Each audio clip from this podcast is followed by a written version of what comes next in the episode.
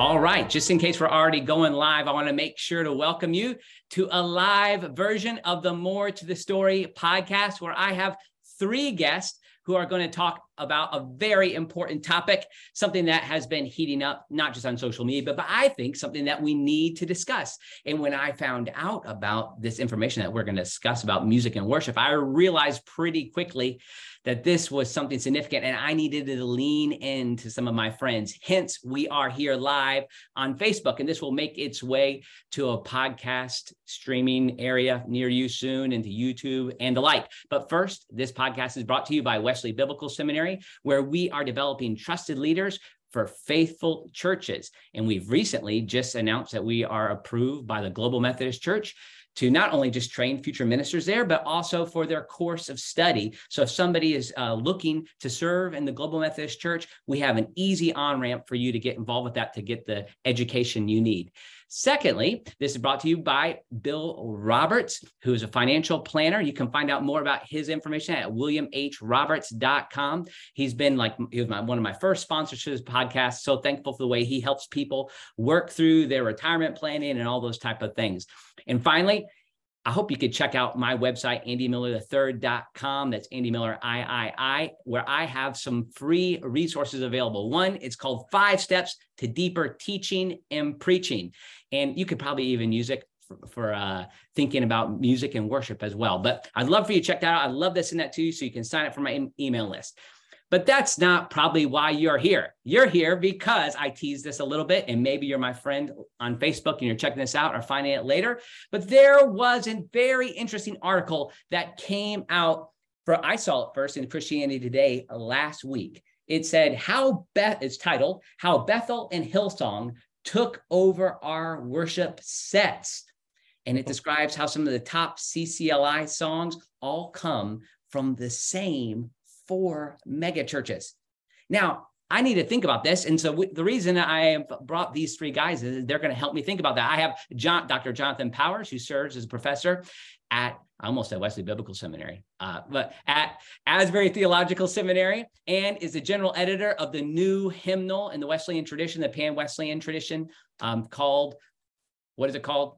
Our great praise. Yeah. My Redeemer's Praise. You can find that at seedbed.com. And one of the songs in there, at least one of the songs in there, is by my friend Phil Laeger, who's been on my podcast before, as has Jonathan.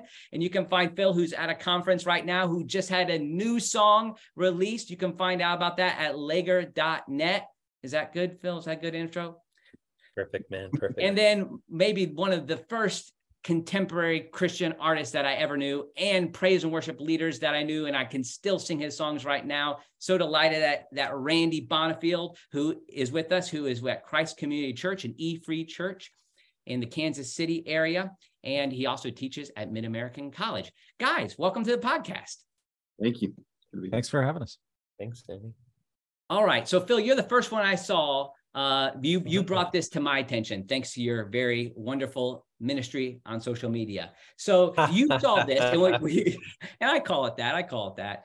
Now, when you saw this, it, it what did what did this do to you? I mean, as the, the basic idea here is that so much in the last 10 years has happened through a large church ministry that has dominated the music that's used in local churches. Tell me your first kind of gut reaction to this, Phil. Uh, I mean, yeah, of course. Um, we have become accustomed. I think a lot of things. As I was thinking about these, the this topic, that we've become accustomed to a few things, and uh, I was trying to think in my mind, like, what does this say about us? And like, one of the things it says is that just as a society, we've become accustomed to high production value on recordings. Uh, and so, um, you know, you go back 100 years ago or, or however long ago. I keep, I, I was like 25 years ago that I was like, no, I'm I'm really old. I'm getting older. It's it's longer than that. 100 years ago, uh, how we found our music, you know, how we chose our songs was a lot different than we choose today. You know, the the process by which they got got into the mainstream of our worship was a lot different.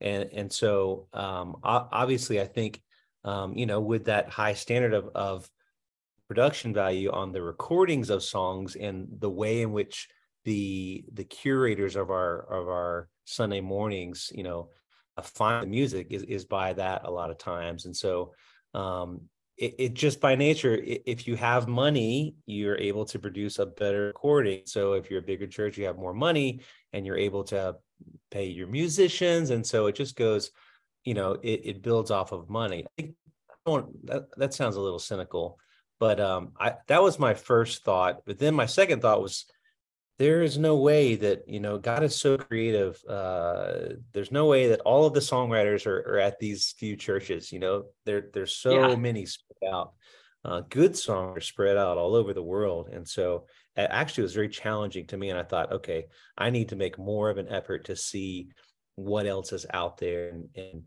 and use some of the other songs that these little artists are uh, are producing so that yeah. was that was my first like it, it was a challenge to you, like to make sure you're doing what you can to get this out there. Now, Jonathan, you just went through a process where you took a couple thousand years and tried to bring it into one hymnal, right? So, like the idea of curating material is important to you.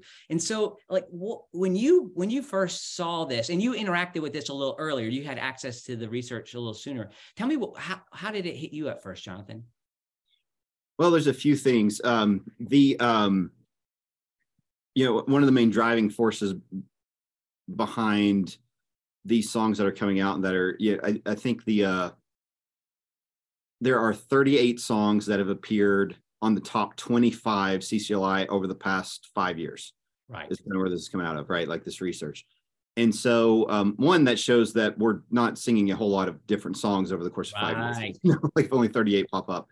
And 36 of those came from these four churches, right? Like that's that's kind of the thrust of this article and this research that's happened.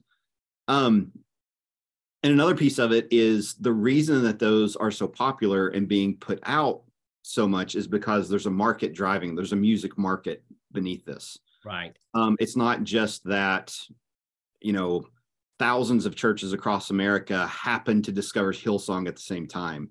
It's right. because there's something pushing it. You know, there's a market behind it. There's a um, an industry that's actually pushing it in some ways. Um, and that, I mean, it's not necessarily a bad thing. Just saying that's the reality. That's what's happening here. Um, and, and it's really pushing these these four churches in particular.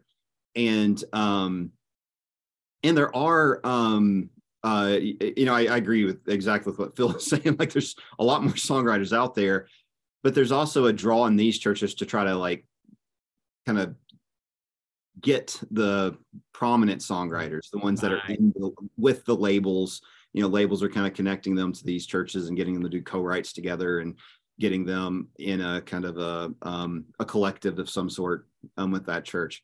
Um, so um, so so you have a market that's driving it um, in um, in some ways, and so it's it's um, it's kind of its own curation process, right? Um, like um, they're they're putting together people and they're putting together um, yeah songwriters and um uh and and and trying to find um what is going to be marketable what is going to be sung what can we find you know is, is it i mean exactly as phil was saying the production quality the sound of it and all of that.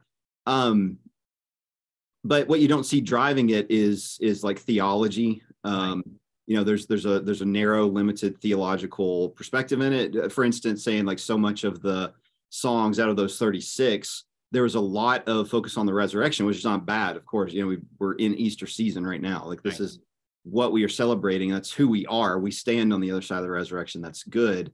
And the freedom that comes with it, which is good as well. A lot of those tend to be very personalized. You know, um, there's not a cosmic sense of it necessarily, um, maybe, but um, but it, it, tends to be a lot more personalized.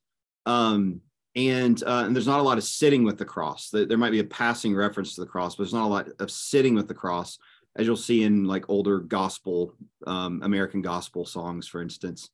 Um, there's not a lot of focus on, you know, let's say from a coming from a Wesleyan background myself, um, not a lot of focus on sanctification, which is not, you know, I mean, even reform that's important in reform um, theology as well. But um, not a lot of focus on sanctification. Um, not a lot of focus on redemption of creation, um, for instance, um, you know, the uh, creation care, even um, the stewardship there. Not a lot of focus on mission or witness or kind of admonition, you know, for others to uh, um, to join in this. You know, it's it, it it's very personalized um, and and not necessarily how it sends us out to uh, to do more um, and to bring. John, let me jump in there because like this critique isn't necessarily something that you're saying. Like, and you can look at past conversations I've had with Jonathan about music and worship.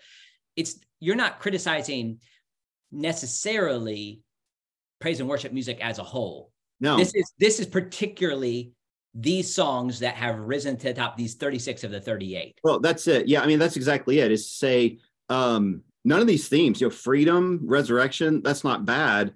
It's just that when there's nothing else you know? Yeah, sure sure. Um that that that's the done and so that's going to become the predominant theology that is understood and known in the songs and what's going to then uh form the piety um the the worship piety and the um the mindset you know um if we understand music as prayers to god and and kind of uh, an understanding of of who god is too you know it it um our, our vision's limited. There's no lament, for instance, you know, like nowhere in there is there any sense of mm-hmm. lament um, and sorrow. When, when um, you know, in, in, Kentucky, we just had these shootings in Louisville. In the past week, we've had two major shootings in Louisville.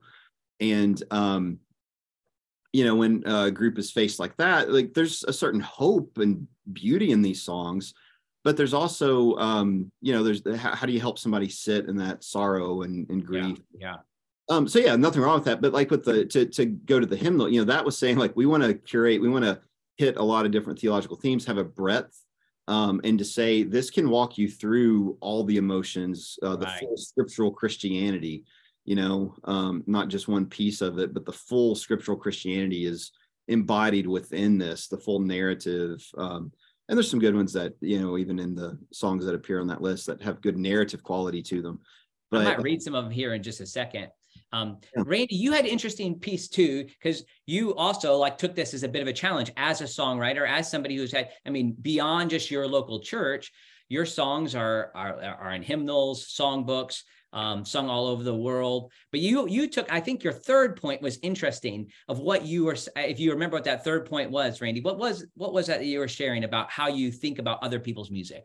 Well, now you're now you're getting me. Uh, uh, oh man, so sorry. No, no, no, it's all right. I I think my uh so I, I, wrote wrote it basically to worship songwriters, to worship leaders, and then to um, to the listener or to our our congregations, which was basically a, uh, an invitation for people to explore greater amounts of expression.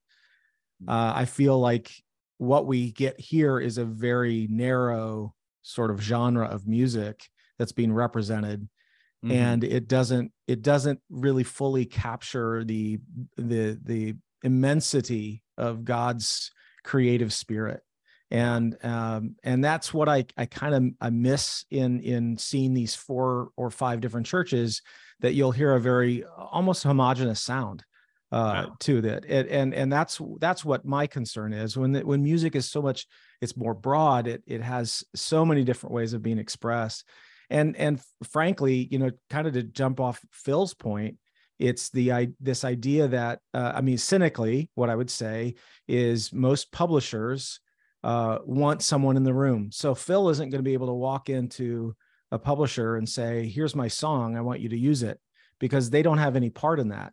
It's mm-hmm. it's phil's song. Phil is the one who self-publishes it. He's the one who wrote it. It, without somebody from that publishing house in that room they don't have an ownership stake in it. So they want co-writes with people from their publishing house so they can have a stake. Now, positively, what I would tell you, I was at a Maverick City concert. I took we took students and our worship team together to a Maverick City concert, uh, which is one of the sort of one of those big groups that is affiliated with this whole right. whole article. Uh, one of the beautiful things about it was there was a common hymnody that was being sung by churches and people of all races uh, and a very diverse group. As a matter of fact, at one point they were asking how old people were. There are people there in their 80s as well as in their teens. Um, and and so there's something beautiful about that that that we've established a common hymnody. But as a as a pastor who sees himself as one of of uh, spiritual formation, that one of my responsibilities in worship is yeah. to be spiritually forming people it can't be this narrow it has to be it has to be like jonathan is talking about a much mm-hmm. broader conversation about the different aspects of of all of theology as well as all of life what it looks like to live as a christian in this world Yeah, we were missing that. Phil, could you describe like what's going on musically? Like how what are some words that people could uh some language you could give people help understand like why does why do these sound these songs sound similar? Like what is it about this? Oh man. Uh it's it, oh man, that's that that's a whole discussion then it's on its own that the music of it and you go oh. I'm sorry. I maybe too no, no, no, no, it's good. Phil, wouldn't you say that it has a lot to do with the production values? Like the way in which we're producing music is kind of like this squashed sort of way, you know, when you go into a studio to record something, it's like, oh, this is how so and so recorded it. Right. I mean, wouldn't that you yeah. say that's kind of the there, experience? There are, yeah, I definitely think that's one element of it, and as well alongside of that, the just the the musical, uh, you know, there's uh, you go back you know to 10 20 years ago and like uh, like there just as one example the the four over the four chord over five like was in everything and, it was just like you know that that was just it's you can tell it's in that style of music and, and you listen to like some of the old vineyard stuff it's in that style of music there's something i call uh uh a what a beautiful name effect that has been in in a, I, I sort of see it on the way out now, but it's that four, five, six, one over three. You there's like a hundred worship songs right now within it. Uh, and it's just like it get, I don't I don't know how quite to describe it except for that it creates a certain feeling and songwriter gravitate. Now that can be helpful because just like we had a shared um, you know uh, lyrical language, a shared musical language helps people to get on the same page. But if you you sort of get stuck in a rut after a while, and um, there's definitely much more out there than four, five, six, and one over three. Uh, but we do, get, we do get caught in that sometimes. Yeah. Well, thanks for the a little bit of music theory there too for us. I, but there is something right. to that, that, that, a lot of times maybe somebody can't even identify what that is. They don't know that language, but they know there's something about it. I mean, the songs. Here's one of the interesting things that I, I had a conflict in my own mind and heart as I work through these songs is I like a lot of these songs. that's the that's the challenge. Like I enjoy it, but then when I hear Jonathan that critique about um, the, the nature of the theology and the limited scope in the, behind that theology. And then I think about the great music, Phil and Randy, that you have produced, that you've written, that's impacted my life. And I think I don't want my generation to miss these, uh, my, my kids' generation to miss the type of things that can be produced in these other places. So here's just a few of the songs. Forever we sing hallelujah, the goodness of God, great are you, Lord. Holy Spirit, you're welcome here, King of my heart, living hope. I mean, all these things are, are fairly familiar. And we think like if these are good songs, like why not just give good songs people? I mean, Jonathan, I mean, for instance, in the hymnal that you've helped edit, there are quite a bit of Charles Wesley songs. I mean, what's the problem with it? Is it is what's different about this than uh, singing a lot of Charles Wesley songs? Yeah, um, yeah, that's a good question. Um, and, and I mean, to to that point, a number of the songs you just named are in the hymnal. Living Hope, right. King of Kings. You know, I mean, we put a lot of these in the hymnal too. So I mean, you know, it, it, it's showing that there's some there's some beauty to it. You know, um, Charles Wesley. Um, you know, um, part of what he's doing is this pastoral piece. You know, he, he's a pastor. He's he's with people. Um, he, he's visiting people in prisons. He's like his work is to be more than a professional musician. You know. Right um, there's a real pastoral, and so that's that's coming out in in his writing too. Um, how do I begin to help people understand the beauty of the the gospel? This and and uh, he has a song called "Thou Hidden Source of Calm Repose," which he wrote to Methodist pastors as they were facing um, just uh, uh, animosity as they went out to preach and to minister. You know, just to let them know, look, there's a hidden source of calm repose that you can, mm-hmm. you know, mm-hmm. you know um, and there's something beautiful to it you know? Um, uh, th- th- there's a richness to it. And so you know we want to capture those and say like there's there's there's there's there's a depth to it. So you know here's here's something um yeah. even for um for christian music you know it it didn't um it started off pretty simple. I mean there, there was some complexity. We can look at the bible and say you've got like the the christ hymn in philippians 2 right. you know? So there's some complexity to that but then you look at the the hymns coming out of the book of Revelation, they're pretty short and repetitive. You know, um, the the the only thing that we hear the heavenly host singing in the book of Isaiah, pretty short and repetitive, you know? um, and so there's something to that, you know, say like some of these can be an okay, there's nothing wrong Hallelujah with chorus. Right. The holiday, I just brought that one up the other day. Actually, yeah, very there's not a lot to it. But um there's um there's something to say these can be good starting points um, but maybe not an ending point. You know, to, to, what we've been talking about, we've got to expand out. Like this can be a fine starting point for us. Let me give an example here, if that's okay. Yeah. Um, so I'm at Asbury, and we just had a major thing happen here in Wilmore right. a couple months ago. you know, um, as part of that, a lot of the songs we were singing were the songs on this list. Yeah, yeah. And what they allowed for it. So here's what happened: there were no screens the entire time. There were no screens used the entire time um, that that we had this outpouring you know, so you're looking at two weeks of a whole lot of singing with never putting words on a screen. Um, mm. the other part of it is w- there were never set lists developed. You know, I was helping coordinate musicians and get people um, uh, kind of cycled in and out, you know, of the music leadership there on, on some of the days. And it wasn't like, hey, put your set list together and go practice it, rehearse it, get up there and go. It was like, no, you're going to a prayer room and then you're getting up there and you got to figure you do music, you know? But the thing is like because of these patterns and because of these simple kind of repetitive you know that there was a homogeneity you know a homogeneity to them easy to flow into one song out of one song into another and to kind of keep that going and to kind of keep that you know kind of allow something to be there. Um, and then every once in a while kind of expand out and go into how great thou art all of a sudden yeah. you know? And, and um, something else. But but there were two things happening uh, it was that common hymnody the lyricism yeah. a lot of people knew the songs because they were the ones that they knew, you know? Yeah. Um, and so we didn't need the screens. Um, the music allowed it to just kind of sit there, just kind of be there. Um, but even people that didn't know them were able to catch on pretty quickly a lot of times to them.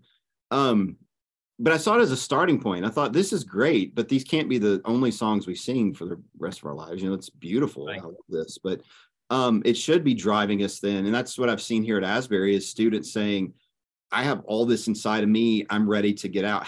Like I want to start writing songs. I want to start, you know, expressing what I've been wrestling with myself. And that's beautiful. It's inspiring something and and saying I've got all this theology I'm learning in the classroom. I have this experience of this outpouring and I I want to let it out now and to share it with people however I can, whatever that means. And so you know, I think it's beautiful and say, you know, might not be in the market there, but it can be good for the church, can be good for our campus, good for you yeah. as you work and things. So. Randy, Randy, one of the things you likely this Sunday you're putting together a praise team, a team from your church to serve your church, and you're, you know, you mentioned like serving a congregation.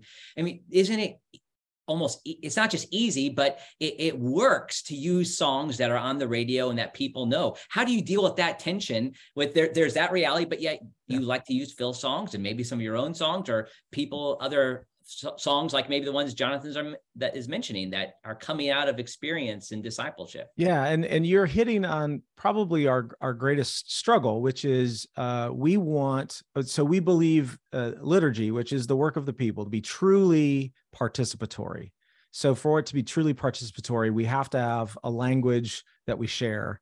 And so um, one of the easy ways to do that is to say, okay, what what's popular? You know, and, and then grab from that, right? So we we do a little bit of that, but I think there's also another value and a calling that we have, which is to give people good meat. Um, and so if that means that I'm having to teach something one week so that we can learn this and and gather it, you know, eh, eh, the some of the harder songs to sing, like for instance, Matt Boswell and Matt Papa have written some really great hymnody uh, they've got a song called uh, Christ Our Hope in Life and Death, right? Uh, but it's not a real easy song to sing. So you've got to take time to kind of teach it and train it and, and then allow that to come out of your congregation. So I think the thing for me is what I've started to lean more toward is how, how am I voicing my congregation? So when I'm writing songs, how am I voicing what their prayers reflect or the theology of my church mm-hmm. not not specifically my church i don't mean like we have a separate theology than everybody else but what reflects yeah. the values of my church that that we could sing and so right. how can i write that for for us um, and then uh, what's the best of the best and how can i bring that all in we've actually recently been singing a great song that that phil wrote um, recently called as i wait which is all based on Psalm Psalm 40. It's just a really great song, by the way, Phil. Uh, you haven't released that yet, yeah? Have you? No, that's what I thought. Anyway, uh, so, so sign up for Phil's email so, list so you can find out about that. Yeah. So for me, so for me, it's finding the best of the rest and and and exposing people to to that stuff as well. Uh, so I I'm maybe I'm a little because I'm a full time guy and right. this is what I've devoted my life to. Maybe I have more time than other people do to like put their sets together because I know that one of the movements right now within churches is hiring part time worship leaders, sure. or for that matter, we have a company here in town that hires them out each week to different churches. Like, oh my, yeah. Uh, you don't have a worship leader this week. Oh, well, we've got a guy who can come in and do that for you. Um, well, so you know they they have to, yeah, make it up as they go along. You know, so and, and I think that's part of the problem too. Is it's uh, is that it's because it it can be itinerant and it can also be part timers that what we have is them pulling from that common language that they believe everybody knows. And mm-hmm. so I can take the time and I can train my people to sing really good songs and participate in worship that way. But I'm not sure that that's true of every church. Yeah. Yeah. Randy, I think about when you're saying some of this, you think about responding to your local congregation and respond to the to these needs. I'm just going to call out a period from a long time ago where you did this. you, you, forgive the trip down memory lane. Right. I'm not going to talk about when Jonathan wore baggy jeans and his band that I used to listen to in college. So, oh, I just did. No, but I remember particularly like a CBLI, uh, uh, which was a, a Bible camp that I went to where you served as a worship leader. Mm-hmm. And on a Sunday morning, and actually my grandfather was there preaching, I remember like it was a holiness message, a straight up like second work of grace sort of holiness message. But you came and uh, that evening you said, I was wrestling at this all afternoon. And um, you came and you presented a song. And, and there's a way, and, and we all sang it and became kind of like a uniting song for us in that period for that group of teenagers right but there's a way it's like that song is so special to me right right, right. now mm-hmm. like i want i say that's in, in, in, now it's in the Salvation Army songbook, right? And right. it's in it's all over the world. And I want to say, whoa, whoa, whoa, that that's mine. You know, I, I was I was there. I was a part of this. Now, what that did is it created an environment where you were leading people, and I think maybe that's part of what we miss by going to these commercialized sort of moments. Yeah, yeah definitely. And and what i would tell you is that song i'm, I'm not specifically sure which song it is you're talking about but to be uh, holy? Uh, yeah yeah. Oh, oh okay. Yeah. Fan the flame I, I, think that's it. Okay so so that song and some of the others that i wrote specifically for that encampment uh they have time and a place for them for me. And i have a harder time leading some of them in my current setting because okay. They they they served this group of people so beautifully and and yeah so it but that's a that's another conversation, but I really truly do believe in the voicing of your local people. I think there's something really beautiful about it. And I'd love Phil to talk a little bit about the church he's currently at because they've very much, I believe you guys are focusing on that. Is that right, Phil? That a lot of what the way in which you guys are leading one another kind of comes from that? Yeah. Yeah, we have a really interesting, uh, uh, not a large church, but um, definitely have probably yeah we, we've got like three or four or five worship leaders but we usually do uh, we have a lot of songwriters and we have um uh for this season for as long as i've been there which has only been two years um we don't have band we, it's usually a solo person leading worship um hmm. sometimes there will be an ad hoc team you know we'll get up and play but we definitely value there's a high value on songs that God has given to the writers of our church. There's also a high value uh, on, and I know this is not possible in every church, but we have a high value placed on lingering and and giving people time. So we start off with an hour of worship. Uh, we like just an hour of worship, um, and it gives people time. I know we're not talking about that this this podcast, but that's a soapbox that I'm on lately is just giving people time to get into. We're really good, I think, in some of in in a lot of the um many of the Methodist con- congregate. Maybe it's not just methods but my experience is we're we're really good at programming things, but we're not really great at allowing people that that time to just sit. And that's a um, that's a different thing than a lot of churches I've been in. But what it does is it it it allows people to get into it, and I think I think that is also very conducive to songs that come from your own people because you can do them three four times in that hour you can you can teach people and there's not a high value on everything fitting into a, like this you know this rigid structure and i'm not anti-production but i really think the pendulum can it would serve us well as a church for it to swing the other way a little bit. And i think asbury's the thing that happened at asbury recently is a really good example of the hunger that is there for that um yeah. Yeah. Sorry John, I, I mean you question. teach help people how to help plan worship like what's some ways that we can balance that out what phil and randy are talking about here yeah, there's a few things. I, I really appreciate that that word on lingering too. It's funny because we talk about that and people automatically go to like maybe a charismatic or a you know a contemporary setting and everything. The first place I ever experienced that was in an Eastern Orthodox church. Huh.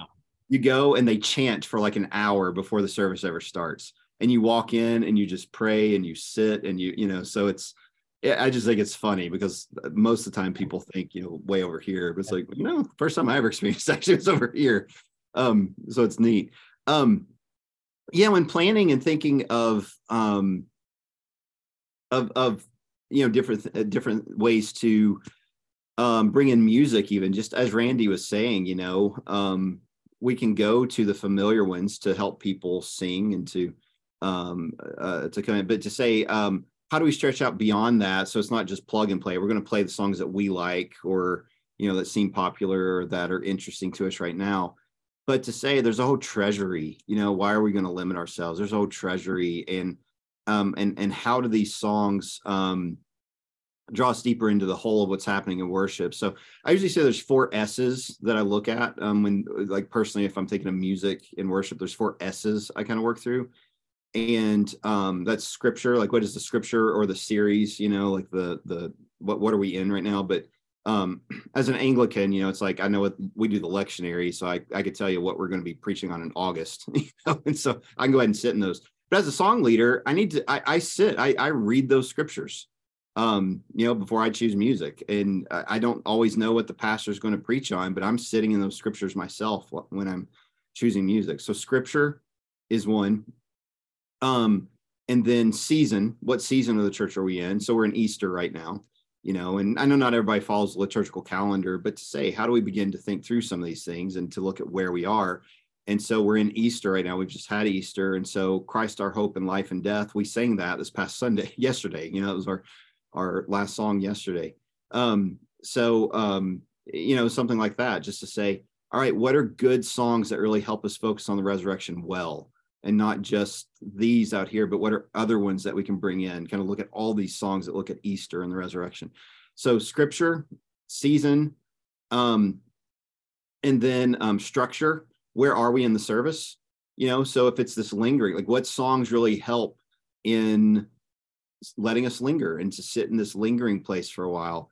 Um, we're about to hear scripture read. What songs might help uh, invite us into hearing the scripture, like the Gettys, you know, speak, O Lord, um, or um, you know, Word of God speak, or um, how firm a foundation. I mean, just you know, I'm I'm just spitballing here, but um, where are we in the service? You know, are we in more of a responsive time? Are we in a um, in more of a gathering time? Are we in the, uh, you know, are we celebrating Eucharist or whatever? Is, is it sending? You know, we're about to go forth. What's sending us forth well? And so, um, scripture, and then um, season of, of the year and then structure where we are in the structure and then um, setting and this is what um, has, has just been talked about like wh- where am i? I mean this is what randy was even saying. This song i, I don't feel like this is the setting for it. This it was so fitting over here but not here. Or even as i said you know um, uh, it, this isn't necessarily affecting us as deeply as I, I have friends in louisville um, who've been more affected by the shootings and things. But to say that that's where we are right now, you know, yeah. um, maybe this isn't the time for us to sing these particular songs as maybe an escapism, but it's it's these songs that we really need to sit with right now. We're we're in a particular setting or even cultural setting, you know. Yeah, sure. Um, I tried to do bluegrass in Uganda one time that did not work. Um, just Yeah. you. Or you might not want to sing that Jesus loves like a hur- hurricane after somebody's been through a tr- true hur- hurricane. Right, right, right. Yeah. So know your setting. Um, so Yeah. those three things kind of, and, I- and I see them working as fingers on a hand. It's not like systematic. I go through them, but they all work together. You know, um, they're all working together um, at all times, and they can start to expand us to say, oh, we're in the season of Advent, or even it's like we don't know what that means. We're preparing for Christmas. What are some songs that help us prepare well for Christmas? You know, and not just like get us right there, auto, you know, uh, automatically. But yeah, whatever it might be. Um, but how do all these work together? Right. um, and not just say well, we're going to just do it by this or just pick the songs that are popular or easy. Yeah. Uh, uh, Randy, like you, you have anything to add to on like kind of like the the the piece of what we do now, like how we can counter some of these challenges, like in, in our own planning and in the way that we lead people. Well, yeah, I mean, and and and just to go back and- say, okay, the, these four churches are doing this, eh, yeah, or we're we're specifically singing these these four, and and we could go back and understand why that would be. There's money behind it. There's, I mean, if if I'm not mistaken, uh, there are some Hillsong folks who ended up buying CCLI's Song Select. Um, so there's some even some question about like how are these songs being presented to us when we go in to look for songs in that that app that we use all use to register our songs and so on and so forth?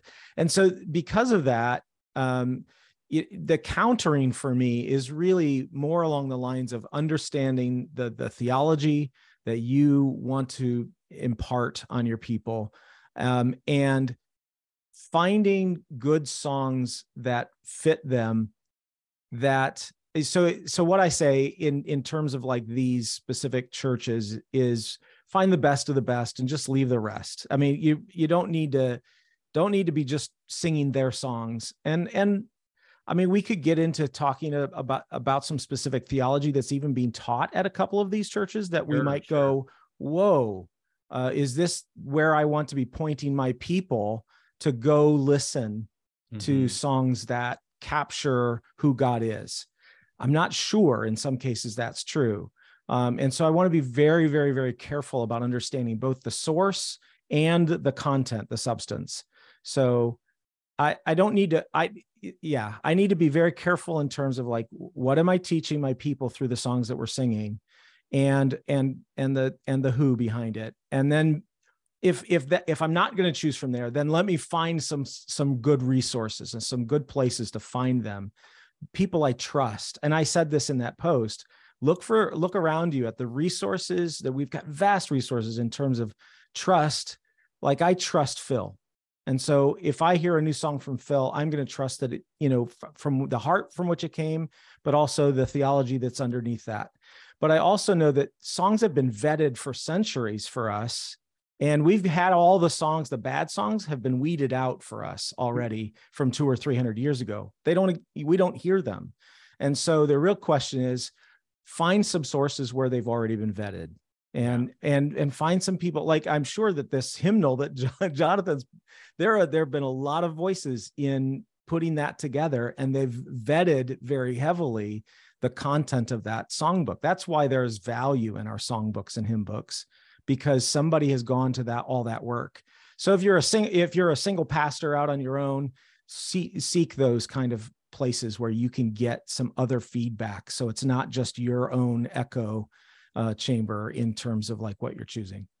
and it's so much more than fast so slow fast right or Right. like setting up songs like let's let, let's really bring it down in the mood why Right. No, I'm I'm with Jonathan. I build my service in, in the fourfold worship, you know, uh, that Robert Webber taught, which is gathering word, table, or response and sending. And so I'm building my service in that sort of rhythm. And so I'm well, what are songs that really help gather people? Uh, what are songs that help prepare them to hear from the word of God? You know, I'm I'm doing a lot of that kind of work in the leadership that I'm doing.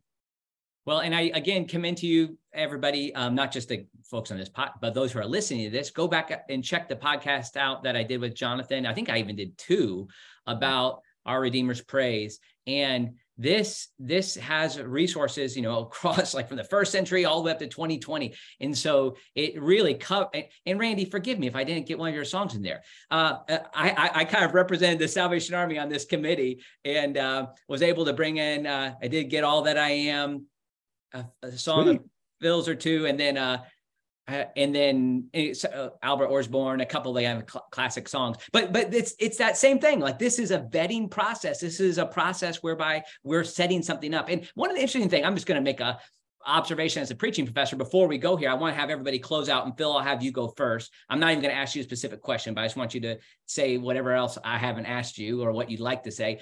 But as a preaching professor, I find it interesting that probably these four churches and their preachers probably have content that is making its way into churches as well when people need to be reading wider and thinking differently about how they preach. I think it's probably harder to assess that. But of course, there's I have a whole unit on plagiarism in my intro to preaching class because of these same issues. So those of you who are preachers I'm looking down your nose at the musicians for this at this point, uh, don't do it. Okay, Phil, what close us. Uh, uh, go we'll go around, but I want to start with you and just get some last words before we have to go. Yeah, I, I mean, thank thanks, Andy. It's, it's a fascinating. I think it. I mean, this deserves even more uh, uh, conversation yeah. and discussion. Um, I think I, I think a, a, couple of things. I think as I have, you know, been leading worship now for um, 20, 25 years, and have just realized that that's really helpful actually just the reminder of uh, that that both jonathan and randy shared about the the structure of of choosing songs for worship. And i know that it's different in different denominations. For instance i've already mentioned we have a high value randy and i have had a discussion about this. We have a high value where we are uh, of experience and of, of people experiencing not not that that means other places don't but but that's a high value for us. And so the lingering is is uh, what we what we spend a lot of time doing just because we find in our context that there you know um and i think it's probably common in a lot of places. There's just a lot of emotional hurt that people need to know that there's a that the holy spirit has real love for them. Not not that it always has to be felt but uh, in a lot of times in our context people need to just sit and come into contact with a God and hear over and over to them that God loves them.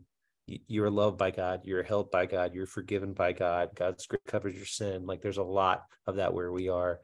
Um, and so, yeah, but that, but again, that's context, right? That's knowing your people. That's knowing what the Lord and listening to, reading the scripture, listening to what the Holy Spirit is saying for your people in that season. Um, where I am, that's where that's where it is right now. So that's what I'd say. Yeah, and Phil, I, I don't know if I gave a proper commercial for it. You didn't ask for this, but you had some. You had a song that just came out recently. You want to give us a little. Speaking speaking of which, uh, speaking of people needing to know that they are loved, the first track of my new EP is called "You Are Loved," and uh, it's great. Uh, yeah, that's great song, incredible song. It, yeah, it's not it's not exactly a worship song, but the EP is just a three song EP. It's called Let um, let the let the listener, let the Bible scholar listener uh, hear and understand where that comes from. Uh, Andy, where did it come from? I missed the word that you said. Co- Kohelet. Oh, forgive me. I don't know. I'm not. Oh, a, I'm, I'm, a historian, historical theologian, That's okay. Bible scholar. We'll forgive you. It's the Hebrew word for the preacher in Ecclesiastes, and the themes of the oh, okay. EP are three songs from the book of Ecclesiastes. It is now available everywhere you find your music. Thank you. Thank you for that good commercial and for putting me on the spot. Now I have to go back to Hebrew. My boss, my boss who is a Hebrew scholar, is going to get on to me. Okay, Randy, what do you have to say? Close it, uh, close us out before we go to Jonathan. So, uh, famously, or not so famously, Keith Getty did a, an interview on CBS this morning, uh, many years ago, and hmm. he said this. He said, uh, "the the bad, the good news is preachers, no matter how bad your sermon is, the last thing people will remember is the hymn that hymn that you sing as, as you leave. He said, however, the bad news is that the yeah. the thing people are going to remember is the last hymn we sing. Right, right. So no matter how good you are, that's what they're going to remember. And so I, I I say to all my worship pastors and people selecting music, you have a huge responsibility because you are teaching people the Bible and mm-hmm. teaching people about who God is and how you can experience Him um, by the songs that we sing. Yeah, beautiful. That is a good reminder, Andy. Yeah. Jonathan? Yeah, one of the things that really stands out to me when um, we have um, you know four churches that are uh, producing and and really influencing the majority of the music sung in churches is that the marginalized become further marginalized hmm, mm-hmm. um, in uh, both songwriters, song content, whatever that is. Um, minority voices are not considered um, and and continue to not have a voice. Um, and so um, some of those perspectives, even you know, um, uh, I think Maverick City is doing a better job at bringing in um, some things uh, that we've not had over the last few decades, sure. not much longer than that.